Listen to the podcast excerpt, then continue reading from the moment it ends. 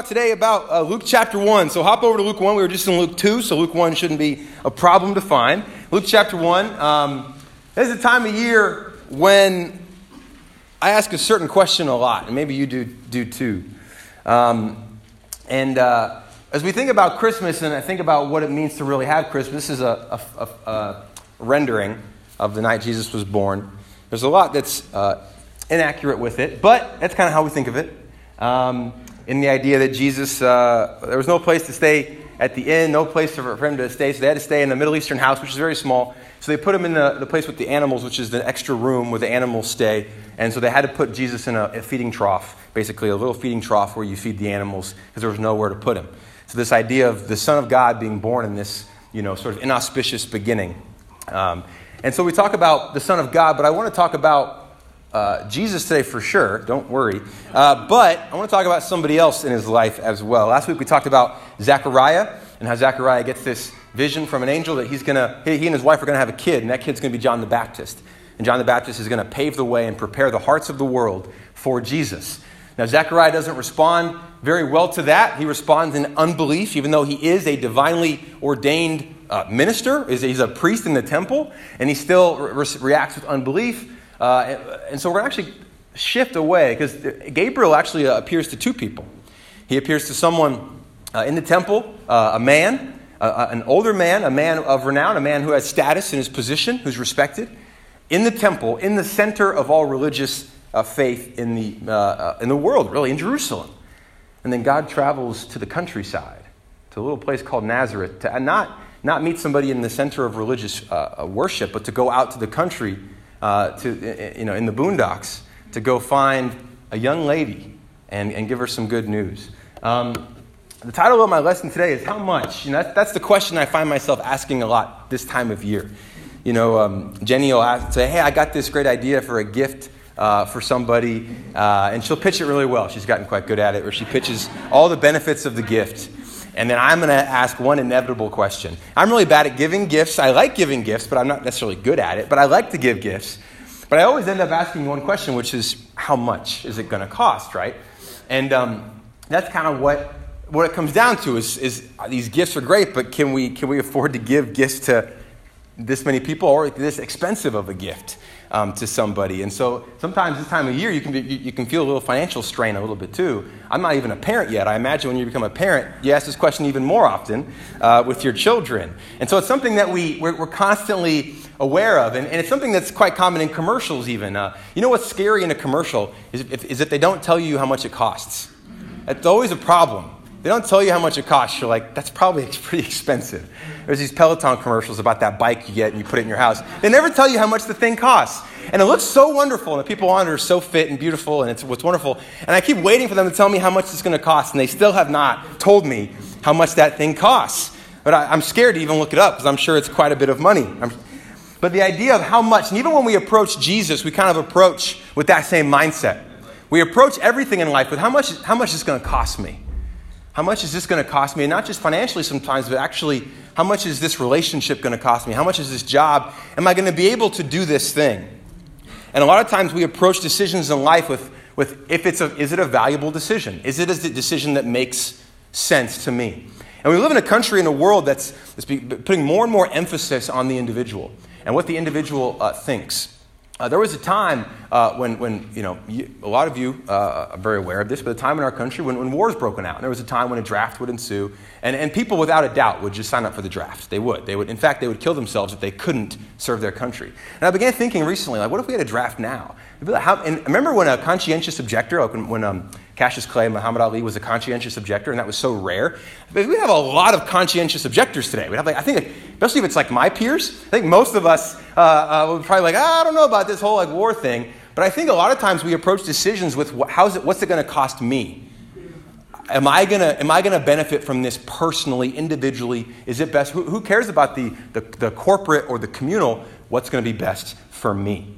We approach marriage like that. Love me for me? Are you going to make me change what I want to do? I watched a movie recently on marriage, and it was all about two people who got divorced because they had their own dreams. And sure, it was good they got divorced because they wanted to pursue their own dreams. Yeah, that makes sense in our country, right? Because we preach this idea of self expression. The individual self expression is the most important thing. Teach it to your kids. It trumps everything else, okay? Now, now the world, the world in, in, in Jesus' time was a very different world. It's not the world that we uh, approach today. Uh, and in Luke chapter 1, we'll begin reading. Uh, Luke chapter 1, 26. Gabriel is going to appear to someone uh, here in uh, Luke chapter 1, 26. Uh, and it says in the six months of, of Elizabeth's pregnancy, God sent the angel Gabriel to Nazareth. Nazareth, of all places. Nowheresville. Sends angel Gabriel to Nazareth, a town in Galilee, to a virgin pledged to be married to a man named Joseph, a descendant of David. The virgin's name was Mary. The angel went to her and said, Greetings, you who are highly favored. The Lord is with you. Now, Mary was greatly troubled at his words and wondered what kind of greeting this might be. But the angel said to her, Do not be afraid, Mary. You have found favor with God. You will conceive and give birth to a son. You're to call him Jesus. He will be great and will be called Son of the Most High. The Lord God will give him the throne of his father David, and he will reign over Jacob's descendants forever. His kingdom will never end. How will this be? Mary asked the angel, since I am a virgin. The angel answered, The Holy Spirit will come upon you, and the power of the Most High will overshadow you. So the Holy, so the Holy One to be born will be called Son of God. Even Elizabeth, your relative, is going to have a child in her old age. And she who was said to be unable to conceive is in her sixth month. For no word from God will ever fail. I am the Lord's servant. Mary answered, May your word to me be fulfilled. Then the angel left her. I particularly like the English Standards Version uh, their rendering of chapter 38. NIV says, May your word to me be fulfilled. ESV says, Let it be to me as you said. And they go on, right? And I want to talk this morning about Mary. Mary's an interesting, uh, fascinating character. She, she jumps into a world that uh, is uh, is, a kind of is a world that has these standards uh, and these ways to uh, achieve certain status, just like ours. There are certain things to do in the community that will provide you certain status, right?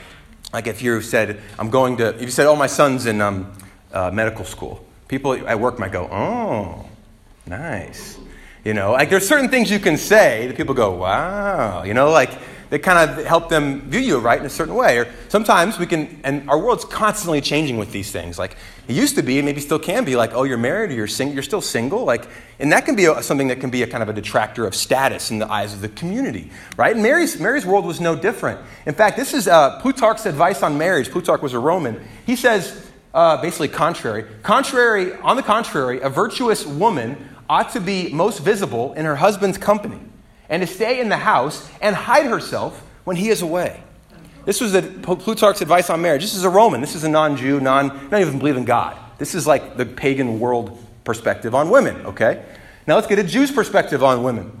It's the same thing. Don't let her show off her beauty in front of men or spend time talking with uh, uh, the women. It's supposed to be the women. A man's wicked, wickedness is better than a woman's goodness. Women bring shame and disgrace. This is the world that Mary lives in. And for her, for us, it's like, oh my gosh, that's awful. They're so backward, those ancient peoples. But the ancient peoples probably would look at us and go, what are they doing spending all that money on things? Those people are crazy. So they would, th- they would think we're just as crazy as they are, by the way, but, but in different ways. We're crazy, they're crazy too, but we can just say, how can, it is a double standard for sure between men and women of how a man or woman would achieve status. Now, what's a virgin? So, as, as Mary says, says Mary's a virgin, right? Basically, it means that she's engaged to be married. She's non married. But she's, she's specifically engaged to be married to this guy, Joseph. Now, a virgin at that time, commonly, uh, would be 12 or 13 years old. Pretty wild. Now, you might think, well, the guy is super old. No, no, the husband oftentimes was 14, 15 as well. When, you're, when you die at, you know, 35, you got to start having kids early, okay? You don't have much time. So, uh, you know, people just died sooner back then. So you had to, you had to start building a family earlier. It's basically what it was. So you had so, so this is a 12 or 13 year old young lady in Mary. And God decides to go to her with probably, undoubtedly, maybe, possibly the most important role in the history of Christianity to a 12 year old young lady. And by the way, he just went to like a religious dude in Jerusalem, and it didn't go so well. He didn't even believe. It's Mary's, uh, Mary's cousin's husband. So, why Mary? I began getting obsessed with this idea of why did God choose Mary? it kind of goes against everything we think that someone should do. In the same way that we approach relationships with this idea of how much will it cost, also in our world, we approach almost everything. Uh, every new relationship begins with a resume. Uh, you, you only get into UVA or JMU if you first apply. You have to meet certain right qualifications. You only get a job if you apply. You have a resume. And now you can only get married if you have, if you have a great online profile, right? Like it walks on the beach and little cute dogs and oh, I like that guy. I like his profile. I like his resume. Let me go ahead and marry that dude. He's got a great resume, right? Whether it's true or not, right? But oftentimes we we won't commit to somebody unless there's a great resume. You know, Mary is on the bottom of every totem pole you can imagine. She's a woman in that society. She's 12. She lives in Podunk County, USA, right? She lives out in the boonies. There's not, there, uh, his, uh, archaeologists believe and anthropologists that about 20 families lived in Nazareth. It is a small town. Small town. God chooses her. And the reality is, is that God has never cared about the resume, He cares about the response. And we sometimes get obsessed with the idea of a resume. And we approach God constantly with the resume. And we, we get so guilty over, uh, and we think, what's it going to cost me? Can I really commit to Jesus? Can I really become a disciple? Can I really hang in there and not quit? And it's so easy to quit. It's so easy to give up. Can I really do this? And we get guilty because of our resume. Or we get really prideful and arrogant because of our resume. Either way, our resume plays a pretty big role in our construction of our relationship with God. Yeah.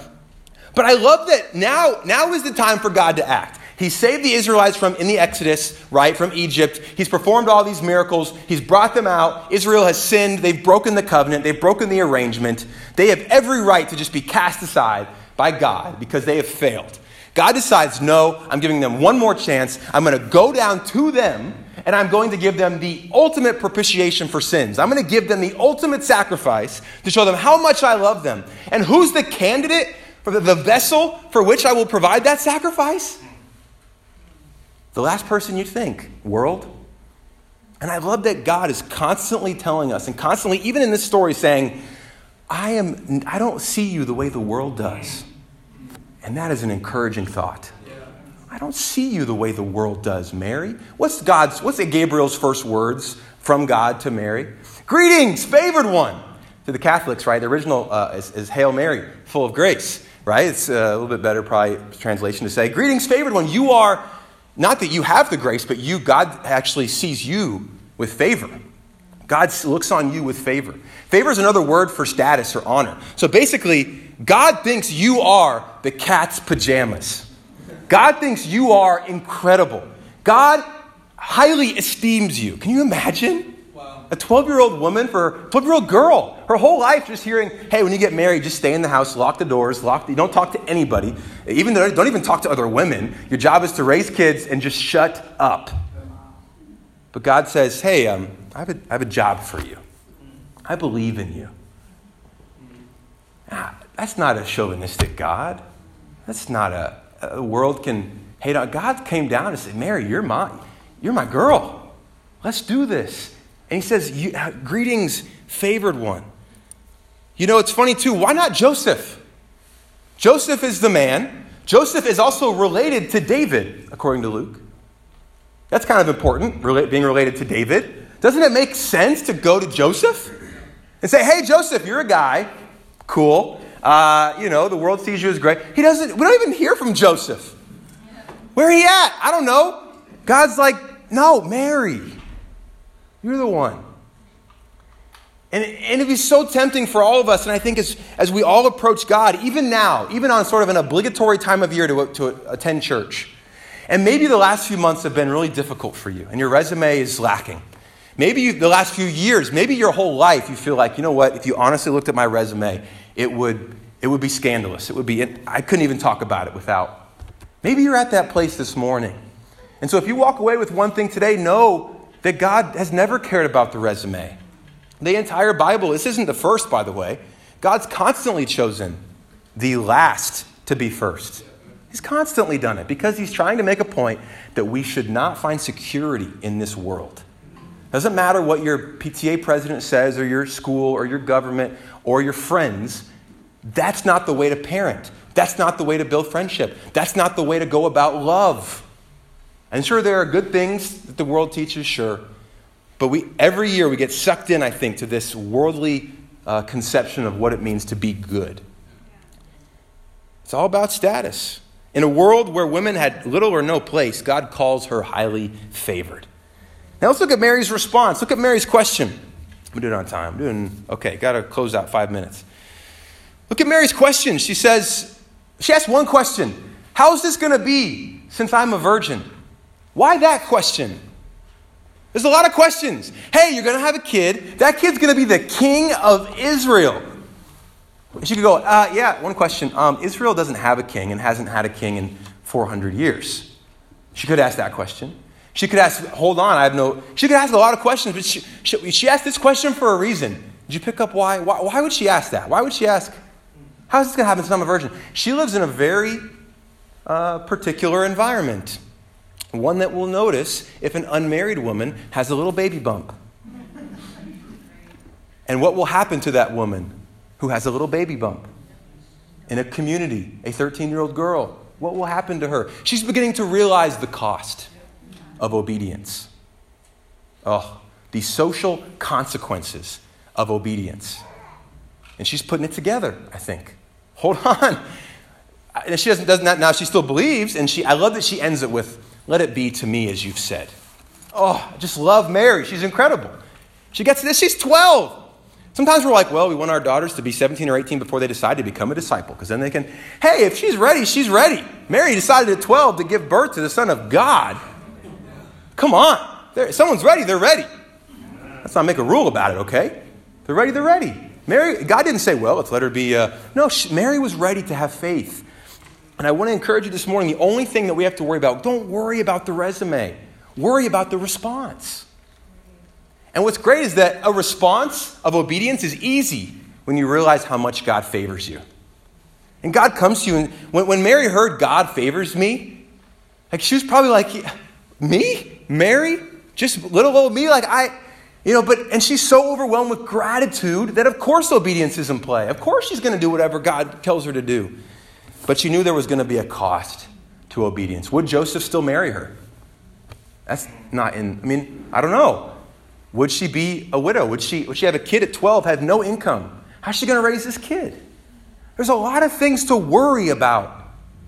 But she says, Let it be to me as you've said. Uh, she finds her status not in what the world thinks about her, but in her, her obedience to God. It would have been easy to quit, I'm sure, even after saying, Let it be to me, as you've said. It would have been easy. Every day she walks around that tiny community of 20 families, look at, showing more and more every day. And what people would say about her, how they would gossip about her and slander her, and maybe even give her death threats. And how would she be treated? Uh, as much as we can tell, she would have been isolated. She would have, people, would have, people would have avoided her as unclean or, or you know, sexually explicit. As, they would have avoided her as a bad example. Don't look at her. Telling their kids, don't look at her. Look at using her as a cautionary tale. Don't look at Mary. Look what she's done. She knew that there would be a high cost to obedience. But she says, Let it be to me. You know, Mary wasn't perfect. Uh, for, for the rest of her time raising Jesus, she's going to have issues. You know, in Luke, Luke, Luke 2, when he's born, it says, But Mary treasured up all these things and pondered them in her heart. What does that mean? It means she didn't really know exactly what God was doing, but she said, I'm going to treasure these things and I'm going to think about it. I'm going to ponder them. Right. Obedience does not mean that you understand perfectly. A lot of times we live in a world, I got to understand everything. Hold on. She didn't know, she didn't get it. Nobody got it, really. Uh, nobody really got I mean, but she pondered them in her heart. Later on, when Jesus gets lost at the temple when he's 12, right? And they find him, uh, Mary and Joseph are like, Where is our son? They go and it says, and Jesus says, Didn't you know I had to be in my father's house? And it says, But they did not understand what he was saying to them. It's going to be a common theme in the Jesus household, okay? Mary's like, I don't understand what, my, what he's saying. Later on, when Jesus is teaching in Mark 3, it says, When his family heard about this, they went to take charge for him and they said, He is out of his mind. It's not just that Mary didn't understand. At some point, she was downright frustrated with her son. What are you doing, Jesus? Why are you? She's, she's struggling with her relationship with her son. And as he gets older, he's less and less her son and more and more the son of God.